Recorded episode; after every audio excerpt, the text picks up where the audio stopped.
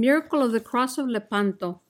One of the most rewarding events in the history of the Catholic Church was the Battle of Lepanto, which took place in 1571, 40 years after Our Lady had appeared to Juan Diego on Tepeyac Hill, what is now the famous shrine of Our Lady of Guadalupe in Mexico City. We, the people of God, have always been blessed and rewarded for the trust we have had in our Lord Jesus and His Mother Mary. Whenever we have prayed the Rosary, they have granted us the power to overcome the enemy. We were in the days of the greatest of challenges to Christianity, with the fiercest battles fought and at times won and others lost. But they were important times. Battles decided whether the people of the land will continue to be Christian or follow Islam. So to say they were holy wars would not be far from the truth. Strangely enough, nothing has changed in this last 500 years. We were in the 16th century. Militant followers of Islam were attempting to destroy any vestige of Christ and his church they could find. The annihilation of the entire Christian civilization was their aim, and getting control of the Mediterranean shore an integral part of that strategy. They would, as they had at other times at other shores, subject the faithful to slavery and to heresy. Upon learning of this, the Holy Father Pope St. Pius V summoned all Christians to form the Holy League. Pope St. Pius V could see the need of a new crusade against the Muslims. They have been successful in threatening Christianity by sea in the Adriatic, by land in the Balkans. They were now attempting to split Europe in two by taking control of the Mediterranean. A meeting was held on September 10, 1571, of the Christian coalition of commanders on Don Juan of Austria's ship. It was brought to the Pope's attention that their fleet was outnumbered by the Moslems by 268 ships to the Catholic fleet of 208 ships. Caution and prudence was advised. Let cooler heads prevail was the thrust of the warning, but one of the captains intervened and recommended they act immediately, even at the cost of their own lives. Moved by this encouragement, Pope Pius V gave his blessing for the plan to begin immediately. Part of the final preparation for the mission was for everyone involved to receive confession and communion. The Armada fasted for three days.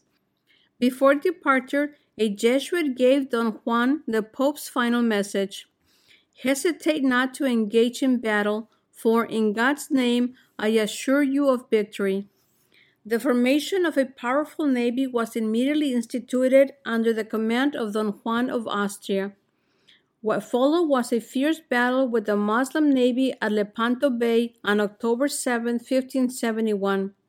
This day will be dedicated to the Holy Rosary in thanksgiving for the Rosary said, which ultimately brought about victory for Don Juan and his navy.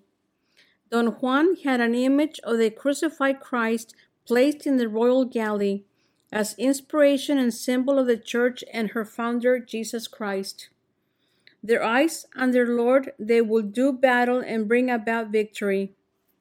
A ferocious and bloody battle ensued. It appeared all hope was futile. The Muslims were known for their zeal and willing death for victory. In addition, they had 120,000 soldiers to Don Juan's navy comprising 80,000 Christians.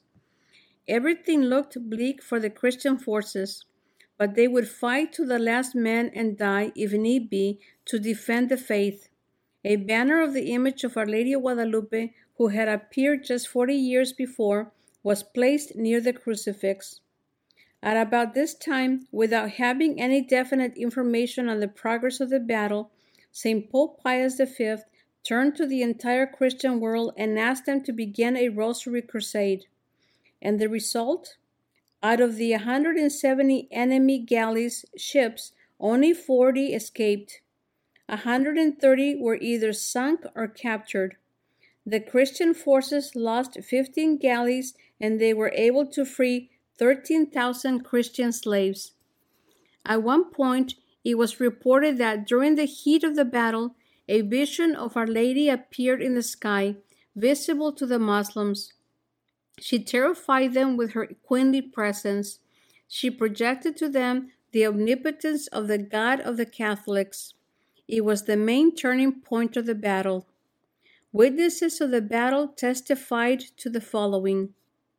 The first one, daughter of the Moslem Admiral Ali Baxa, wrote to Don Juan of Austria How grateful I am to you for giving freedom to, after the death of my father, after the defeat of our navy, my brothers were taken into captivity by your forces, and I beg you to set these poor orphans free. Signed, Fatima Kadem. Then, from a mutilated soldier of Lepanto, the armless of Lepanto, Miguel de Cervantes wrote At this moment I was standing with my sword in my hand held, and with my blood gushing from the other. My breast was wounded with a deep sorrow, and my left hand was already severed. But the joy was so great that it reached at the depths of my heart the joy of seeing the destruction of the cruel infidel by the Christian one, which did not even have the time to see my wounds. In another place he writes, It was the best days the centuries have witnessed. Then there was the letter from Don Juan, Admiral of the Holy League, to His Majesty the King Philip II, in which he wrote, Pétala, 8th of October, 1571. The great success of the battle must be attributed to God's grace. During this time, our saintly Pope Pius V was in Rome, trying to conduct the business of the Church and at the same time pray constantly for the well being of his troops out in the Gulf of Lepanto. A heavenly vision informed him of the victory at the very moment it was taking place. The Pope went to the windows of the Vatican opened them, and listened for a time as if in ecstasy. Then he turned with tears in his eyes and a smile on his face. He spoke to those with whom he was holding his meeting. This is not a moment to talk business, he told them. Let us give thanks to God for the victory he has granted to the arms of the Christians. The Vicar of Christ on earth, His Holiness the Pope St. Pius V, announced the victory himself, adding, your right hand, Lord, has wounded the enemy.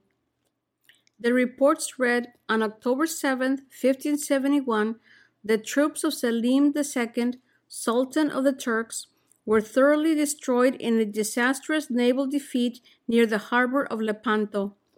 The victory was credited to Pope St. Pius V and was mentioned in his canonization. As we mentioned before, a rosary campaign had been started a procession of the faithful reciting the Rosary marched toward the church of Minerva. At the same time, the Pope was in a meeting with his cardinals when suddenly he stopped speaking and went to the window. He threw it open and stood there transfixed as if in a trance. When he returned to this princess of the church, he gave thanks to the Mother of God and her beloved Son Jesus. Just as he was saying these prophetic words, it is now time to give thanks for the great victory which has been granted to the arms of the Christians. The records show the Christians were claiming victory over the infidels, but the real proof came from prisoners taken in battle. They testified with indisputable confidence that they had seen Jesus Christ, Our Lady of Lepanto, St. Peter, and St. Paul, accompanied by an army of angels, swords in hand, fighting against the Turks blinding them with smoke. The miracle of the crucifix of Lepanto.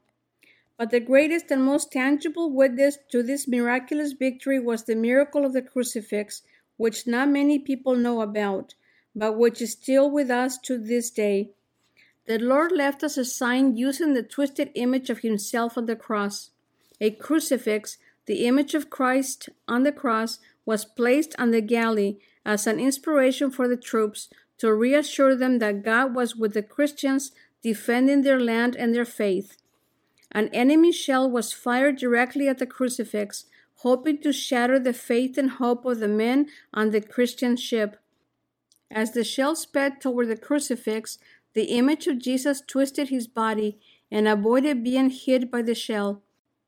The original crucifix is there till today in the cathedral in Barcelona, Spain, for the procession of faithful coming and asking Jesus on the cross for his intercession, and also in thanksgiving for favors received here for more than 400 years. God does not desire wars, but all wars help God's providence.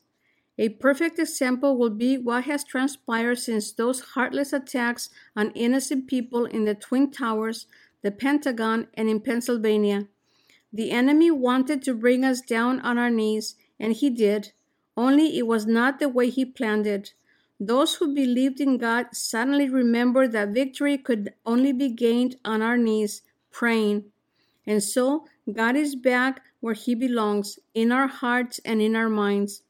As in Lepanto, God is the victor, and he will be again.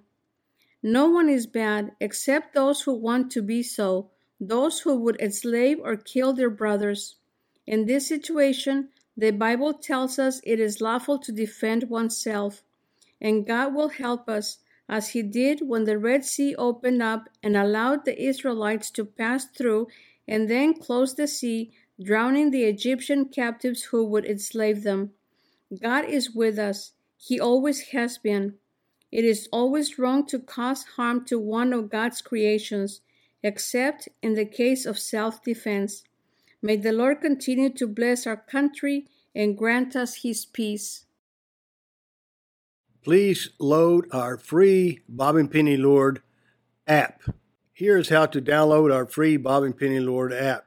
Simply with your iPhone or Android device, go to the App Store, search for Bob and Penny Lord app, and download it. It's that simple.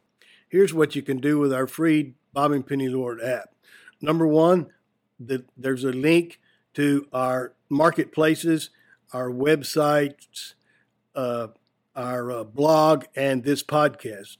The second link is to our Bob and Penny Lord TV channel, where you can access all of our videos as seen on EWTN, plus a whole lot more. Thank you very much.